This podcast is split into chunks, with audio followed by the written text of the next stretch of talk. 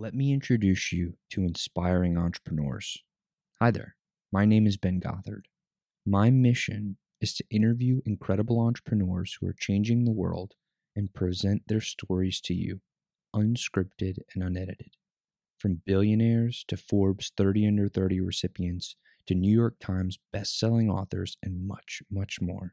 These people are living proof that nothing is impossible. Join me on this journey to learn from their experiences and become the person you're meant to be. Welcome to the Project Egg Show every morning at 8 a.m. Central.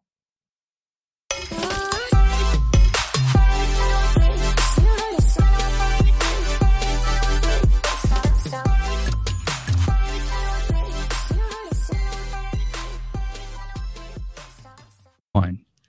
Ladies and oh. gentlemen, welcome to the Project Egg Show. Today, we have the honor of speaking with Paul Altero. Paul is the owner and founder of Bubba Burritos, a restaurant chain debuted in Point Pleasant, New Jersey in 2008. Since then, it has grown to include more than 37 locations, employing over 600 employees.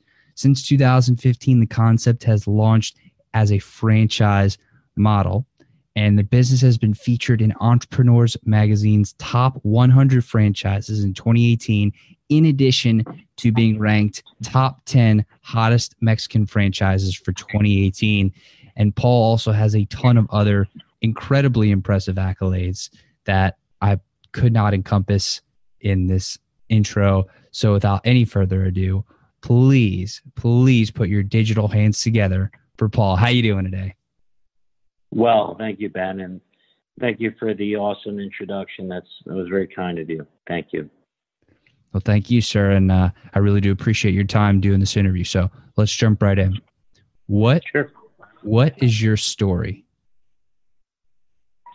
Wow, that's a long, that's a loaded question. I can I could talk for uh, anywhere from I give you the abbreviated version in about 15 minutes. I give you the extended version. It'll take about an hour. But no, the, I'm going to give you the abbreviated version. We don't want to bore anybody.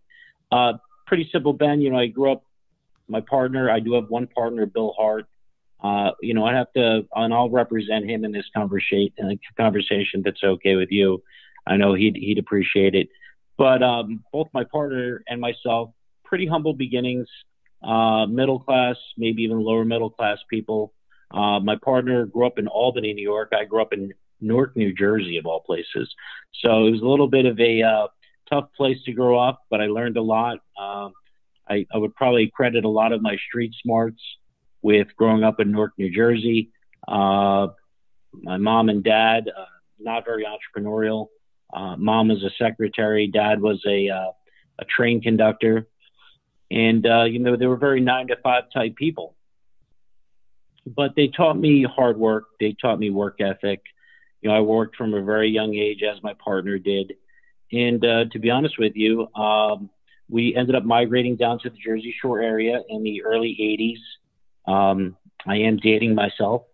Um, but uh, it was a different way of life uh, in suburban new jersey uh, as opposed to the city area uh, it was a it was a it was a good good place to grow up. I was I was uh, you know just it was a, it was a good good place to grow up. I was I was uh, you know just on the cusp of being a, a teenager. Uh, ended up uh, again having a happy childhood.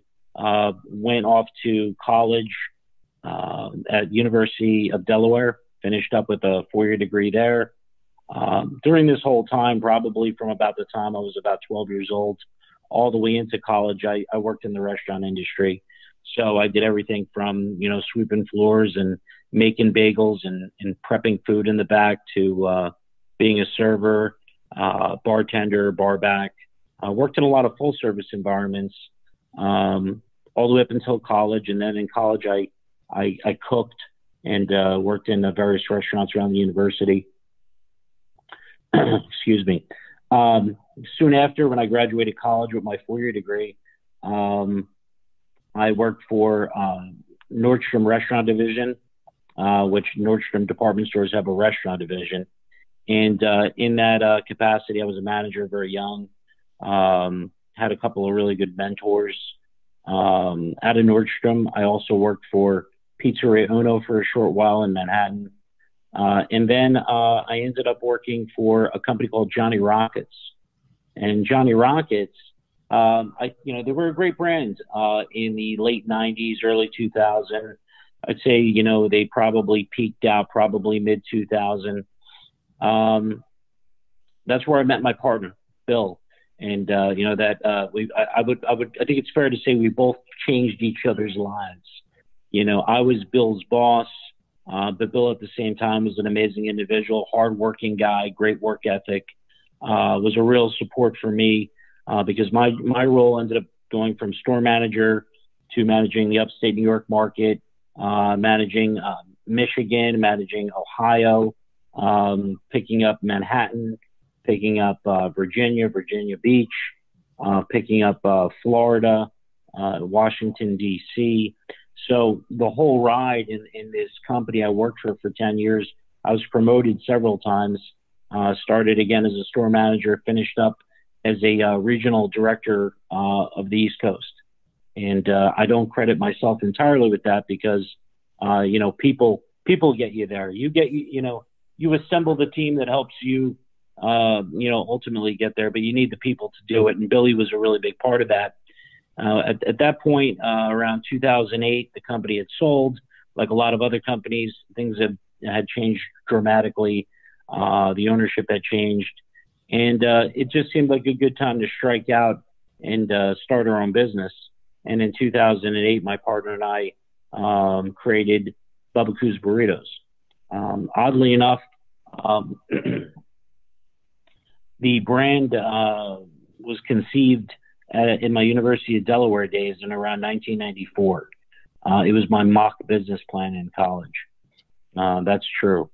Um, anyway, started in 2008, found a great space right down the street from the house that I'd recently purchased in the town of the wonderful town of Point Pleasant. Um, and uh, it, I, would, I, w- I would say it was an overnight success, but it, it wasn't. Uh, it took us uh, several months to build a business. Uh, we created a brand that was extremely different. And you say, well, what makes you different than Chipotle? What makes you different than Qdoba and Moe's? They're all fabulous uh, brands. I have tremendous respect for them. I think they do an awesome job.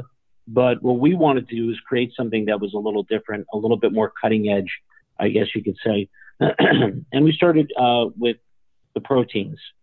We came up with items like hibachi, uh, cooked to order hibachi steak and shrimp, we came with uh, up with items like the crispy buffalo chicken, the sriracha pork, um, the sweet chili shrimp, uh, the shredded ghost pepper chicken. The list goes on. Um, but you know, we thought by creating different protein options was a great way because what did what did Moe's and Chipotle and Qdoba all have in common? A lot of the same offerings. You know, the beef, chicken, pork, beef, chicken, pork, uh, and again, they do a great job. But I think people you know, they're always looking for something different. People like variety, right? They like options, they like choices. So, uh, you know, we started to craft different things. We started with a lot. we also, uh, you know, uh, put a lot of starters on our menu. So we have like really cool things like, you know, buffalo curly fries and bacon cheese tots. And uh, we have a signature item that's on our entrees uh, out, of, uh, out of our entree mix, and it's called the Chihuahua. And it's basically a, um, a fried rice ball uh, it's panko crusted. Uh, we pump nacho cheese or queso all over it. We kind of dress it like a burrito. It's it's it's it's not low in calories, um, but uh, I can tell you that people love it, and we sell a ton of them. Um, but the short of it is, is we crafted something from at least a menu standpoint that was extremely different. A, B, our atmosphere was different. You know, one thing I noticed about Chipotle is, and even though they were very consistent, they did an awesome job is Chipotle's felt very um, what's the word I'm looking for? Very institutional. You know, it was uh, a bit cold inside of the restaurant. You know, and uh, in terms of atmosphere, we decided to create something that was a little bit more vibrant. And uh, you know, we didn't want to come across like a circus, but we we, we wanted to we wanted it to have a little bit more energy. So we went with the avocado green walls. Uh, I think it's up a Pantone or two uh, brighter in color. Uh, we went with a lot of, uh, you know, the the re- reclaimed wood effect. Uh, we came up with um, a lot of these action videos, uh, X Games type videos, um, things that I would say are very, uh, you know, they're kind of mesmerizing when you sit down and watch them. And I'd say the biggest element, and one of the things my partner and I thought were really important, was really important, was the uh, the music. So, you know, my partner's an enormous music person, um, and uh, I have my, you know, we're about eight years difference in age, so uh, you'd be surprised how different, you know, um, you know, your your palette for music is when you're eight years apart. But I know the songs that I like, and he knows the songs that he likes. We put them together, and it really seems to capture a pretty broad audience. But anyway, with that, you know, again, we have an energetic environment. We have different food. We've got these action videos. We have great music. Uh, the other thing I really didn't get into is the service side of it. Uh, working at Nordstrom for a couple of years, you learn a lot about service. And uh, there's service and then there's service. And um, I, you know, we're believers in wowing people. So when you come into our restaurants, and I, would say, you know, you know, for the most part, we fire on all cylinders pretty well. Um, you know, our employees are required to engage with you. They're uh, required to talk to you, to actually have a conversation with you, ask you how your day is, where you're coming from. Uh, you know, geez, that's a great hat you're wearing. So we think that's a real big part of uh, what makes people feel comfortable when you walk into a restaurant. You know, we try to get away from the the standard when you walk through the door. What can I get you? So um, that's a, a, big part of who we are, and that's coupled with, of course, uh, you know, upbeat people and personalities. That's coupled with making sure that we get out into the floor, even though it's fast casual. Uh, you know, our our plan or intention is to make people feel that even though they're they're at a quick service restaurant, that they feel as though they're almost at a full service restaurant. So we like people to get around the counter, talk to people, ask how that specific burrito was, ask how again how their day is if we didn't have a chance to ask them in line, and uh, see if they need refills on their drinks or if maybe they'd like to try out one of our awesome desserts. In addition to that, the only other thing I'd like to say is we're extremely community engaged.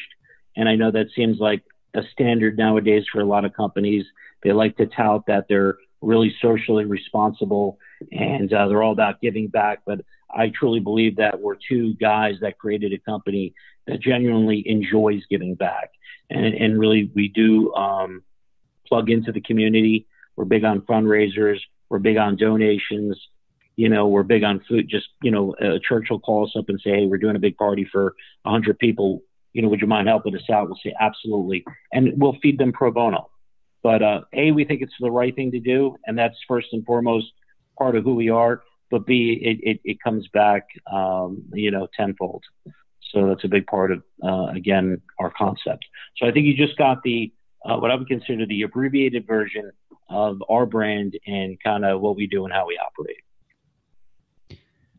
On the personal side, for you specifically, sure. how how has building something this incredible, something this big, impacted Paul as a person?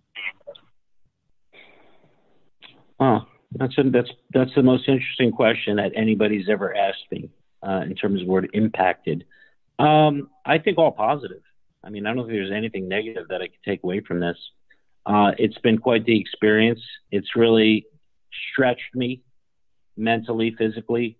Uh, you know, I wasn't quite sure I was this capable of being able to create what we consider at this point an animal. Uh, you know, the, the, it's really, it, we're, we're to the point of liftoff. So, you know, we're, we're kind of coming up on the cusp of about 50 locations signed, and it feels like there's no stopping. And uh, you know, that 50 is going to easily turn to 70 by year end. We'll turn to 100 by the end of 2020, signed, of course. Uh, but we're doing our absolute best to keep up with the momentum of that in terms of you know from a construction standpoint. But let me get back to your question. Um, it's really it's really extended me. It's it's taught me how important it is to have that right structure around you uh, in more ways than one.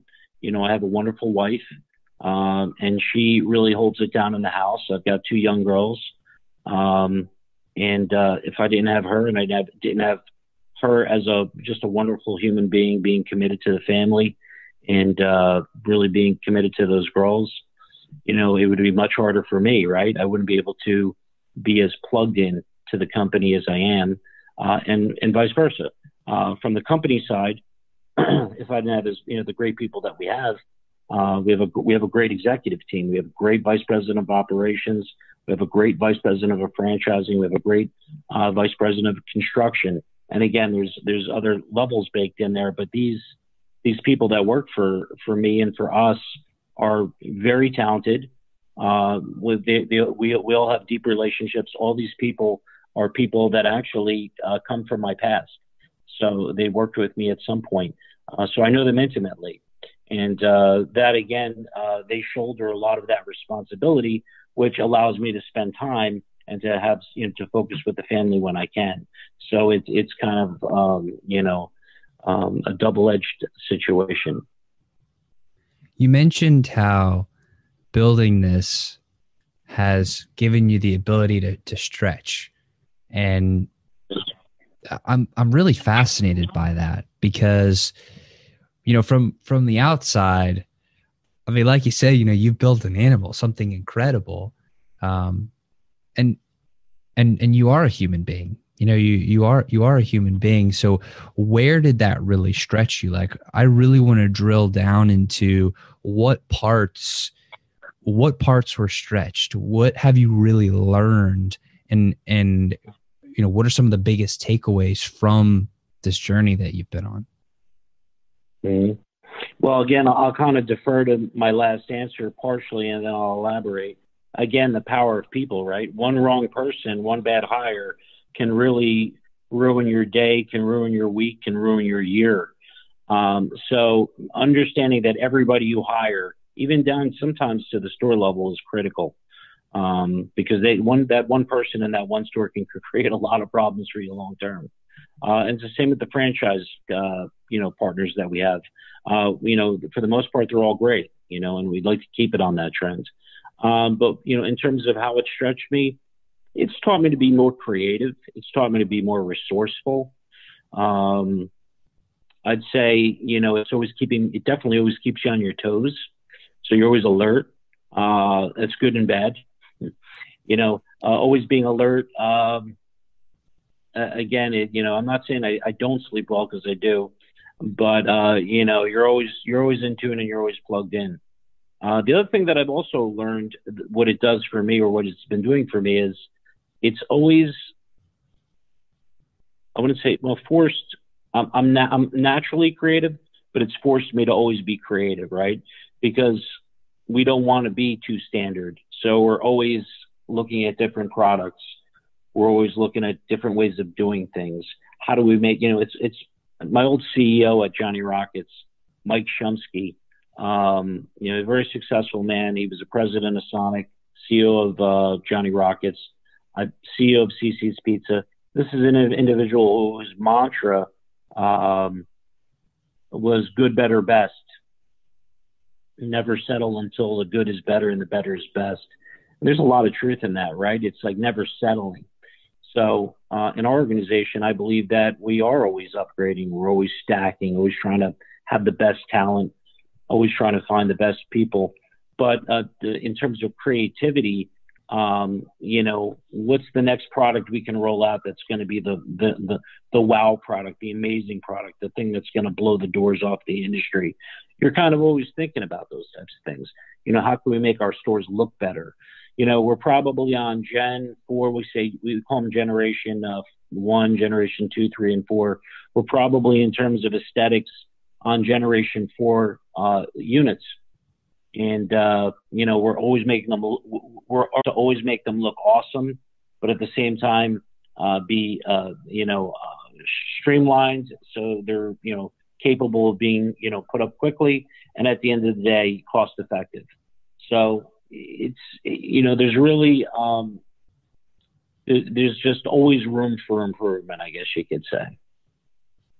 You mentioned how you had a few mentors that taught you some critical lessons as you were on your journey in, in your career. And I believe you said a lot of those mentors came from Nordstrom's.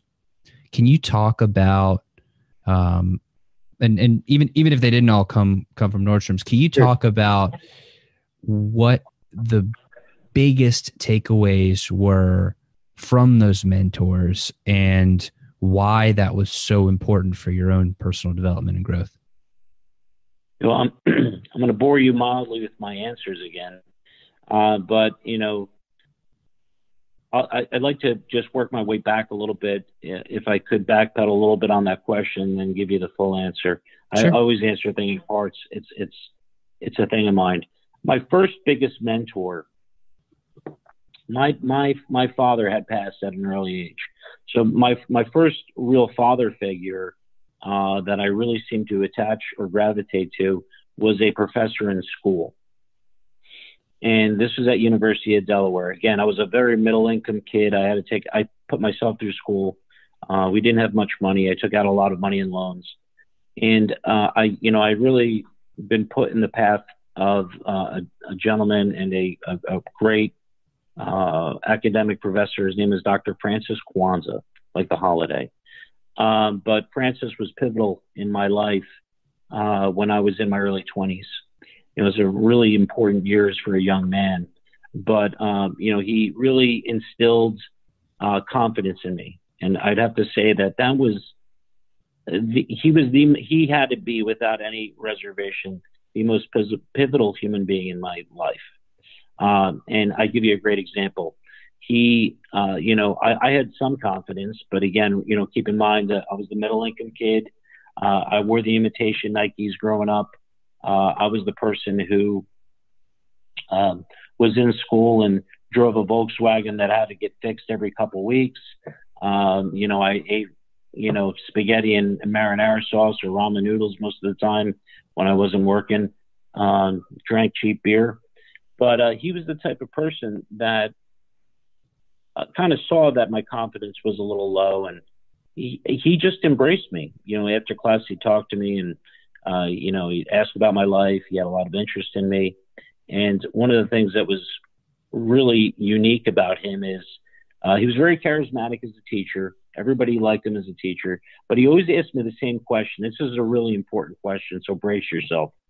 Um, he always asked me the same question when I doubted myself in any situation. So, for example, uh, they, they, they had a, a, a, an opening for president, vice president, uh, uh, secretary, treasurer of the hospitality club at the University of Delaware's hotel restaurant management program. And I said, Oh, that's kind of neat. And he's like, Well, why don't you run for it?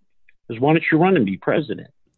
And, you know, these words from then till today still resonate through me. And he always said to me, why can't, you know, I would say, I can't do that. You know, I'm, I'm not designed for that. I, you know, I, I don't, you know, I didn't have much leadership. And he always said, well, why can't you do it? And he, he always, and it, it, he, he must have repeated those words, you know, a hundred times more since then. But he always used to ask me, you know, why aren't you the person who's capable of that? Why can't you do that? What's keeping you from doing that? And, you know, I don't know, there's just something in the mind of some people, again, when you grow up. Uh, I wouldn't necessarily, again, say I had low self esteem. I just didn't have, I didn't have high self esteem. And, uh, you know, I just didn't think I was like, I, I would ever be a president of something, a CEO of something. And uh, when you have somebody that's like a little bird on your shoulder, just always, you know, chirping or, or whispering in your ear, well, why can't you do it? Why can't you do it? You can do this. You can do this. Don't fool yourself. You know, other people, you know, that are less talented than you are doing these things. And, you know, that's really powerful. And, um, you know, when, when somebody is, uh, again, uh, kind of feeding you that, or at least uh, inspiring you like that, uh, it starts to, you start to ask yourself, yeah, why can't I do that? And, and something shifts and, and it did for me. And uh, from from I'd say 1995 till today, uh, that was probably the most important um, you know person in my life to really you know sw- swing the way I thought. Um, you know that's like buzzkill. How do you do any better than that, right? But no, I had a lot of great mentors. You know, as we as I evolved and I grew and I was out of school, still to this day, uh, Dr. Kwanzaa and I are still good friends. Uh, we're both busy people, Uh, I actually lecture back at the university frequently. They ask me to come down to the, the classrooms and speak. But, um, you know, then I went to Nordstrom and I had a great general manager when I was an assistant manager. His name is John. And, you know, again, he, he just taught me how to work hard. He taught me the power of people. He taught me the power of speed and efficiency and organization, which brought me to Johnny Rockets. Uh, the gentleman that now works for me who I think I, I stated earlier in the conversa- conversation is Ron. His name is Ron Bidnost. Ron Bidnost hired myself and my partner to, to be employed at Johnny Rockets, which is really kind of kind of interesting. Now he works for us. But Ron is a very talented guy, and again, he's uh, a few things that I could say about him is extremely hardworking. He's ethical, um, and no matter what, whatever it takes, he gets the job done. So he's an incredible person in terms of what he's actually capable of. And that's a little infectious. So now you have the person, the professor uh, back in the 90s, who's giving you, who's building up your confidence or in, in, instilling confidence. And now you have somebody who's a doer and at all costs will make things happen. You know, that's a pretty, I wouldn't say deadly, deadly is a, a bad word, but that's a pretty amazing combination. Um, and then I'd probably say um, after Ron would probably have been my uh, my vice president of operations, who was my de- direct report for the solid seven years. Uh, the seven, the last seven years I was at Johnny Rockets, and his name is Mike Kozlowski. And the one thing awesome about Mike is, number one, he's a very intelligent person, and he was the one who taught me how to think my way out of things. Ron was a little bit more brute he, he you know he, he's the guy that would walk right through the wall to get the job done. Mike would be the guy to teach on how to scale the wall, uh, you know, without hurting yourself, or figure out how to pick the lock to the door to go through it. Uh, and Ron, uh, rather, uh, uh, Mike was a very cerebral boss. Um, he was very smart, and uh, he would every time I would have a situation where again I could go to Ron and say, "Well, how would I do this? How do how do I need to accomplish this?" He would pretty much just tell me what to do and 99% of the time he was right and it worked. Mike was a little different. Mike was again more of a thinker. So when I went to him and I said, "Well, I have this problem. I have this situation in this market. What should I do?" and he would say, "Well, don't ask me what, what you should do." He would say to me, "What would you do?" And he'd kind of he'd, he'd make me like mentally uh, it was like mental exercise, you know, and he um, he really started to create a thinker in me, which I was more prone to taking orders and just getting things done. He started to teach me to be a lot more strategic and a lot more broad in how I thought and figured and solved problems. So, you know, I don't know. I, I, I was very, very lucky. I like to use the word blessed in my life to have these people because they all taught me something a little different and it, it was all a game changer in how I am as a leader now. So it seems like those top three attributes would be the self belief, self confidence, the ability to execute and to take action, and the ability to, to think critically, right? That's right. You mentioned how Dr. Francis was or, or Professor Francis was uh, was was the most influential, and that yes. that that was the uh, the individual who who believed in you and and helped you question things and like why can't you why can't you why can't you that's right why why was that the most important thing for you why was that so pivotal sure well think about it i mean somebody could teach you to walk through a wall somebody could teach you to be a critical thinker, but if you don't have the confidence, you know, that's I think that's the most important character, you know, quality is is really having the confidence to do certain things. Um, not to say the other two things aren't important; they're extremely important. But again, uh, it's it's like one without the other. It just it just doesn't work. In leadership, it just doesn't work. You know, and and that that confidence is is important. It's important in so many aspects. It's important, it, you know, it was important when I met my lovely wife. It was important when I decided to make the leap into uh, signing a lease on the space that I wasn't sure about, but I knew I, I knew I could do this if I really put my mind to it. it, you know, it gave me, it gives me the gusto till, till, till today when I just got off the phone previous to speaking with you, when speaking to a, a, a potential franchise prospect, uh, you know, I need to go into that knowing that I, I feel good about what I'm, what I'm talking about and that, that we can do this and that we can get it done. Um, so I don't know if they're excellent examples of uses of confidence, but I think they are. It, it's interesting how you've accomplished so much and you've built something so incredible. And I know I keep saying it because it's true. And the fundamentals that we're talking about are not a specific marketing strategy or not, you know, how do you do, uh, you know, how do you build this particular process or, or system, but it's fundamental building blocks of, of human performance, of, of confidence and execution and critical thinking. That that's incredible sure. to me. Yeah, yeah. Thank you. So on on the way, on the journey, what were some of the biggest obstacles that you did face and how did you overcome them? Mm. Yeah, well, I can tell you that I can give you. I have the very fast answer. If I can answer something very quickly, I, you know it's the right answer. Uh, but you know, uh, we really went into this uh, undercapitalized. We didn't have a lot of money, and uh, my partner and I, when we kind of we took a leap of faith here, you know, was pretty much tapping a home equity loan, and uh, the home equity loan, for the most part, uh, built the store, uh, and we even had to even reach into our credit cards a little bit to to, to put that project together. And uh, you know, my partner really bit the bullet on that. And for a while, because I had to continue working for another company, I didn't mention that, but um, I, you know, when you open up a business, you don't, you, I don't know too many people who make money immediately. Some do, are, and they're fortunate. We weren't. So with that, I had to actually take another job just to be able to do double duty to pay the bills. But it was really my partner uh, really taking a leap of faith. And fortunately, again, he was younger than me. He didn't have as much financial responsibility. He lived in my house, but uh, he didn't take a paycheck for a long time.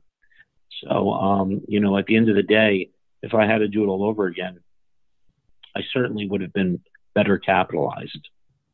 We, we built this company from that day till today with uh, basically taking the profit, taking the proceeds, and reinvesting. And it, has been it's been basically a constant reinvestment for the better part of I would say seven years, eight years.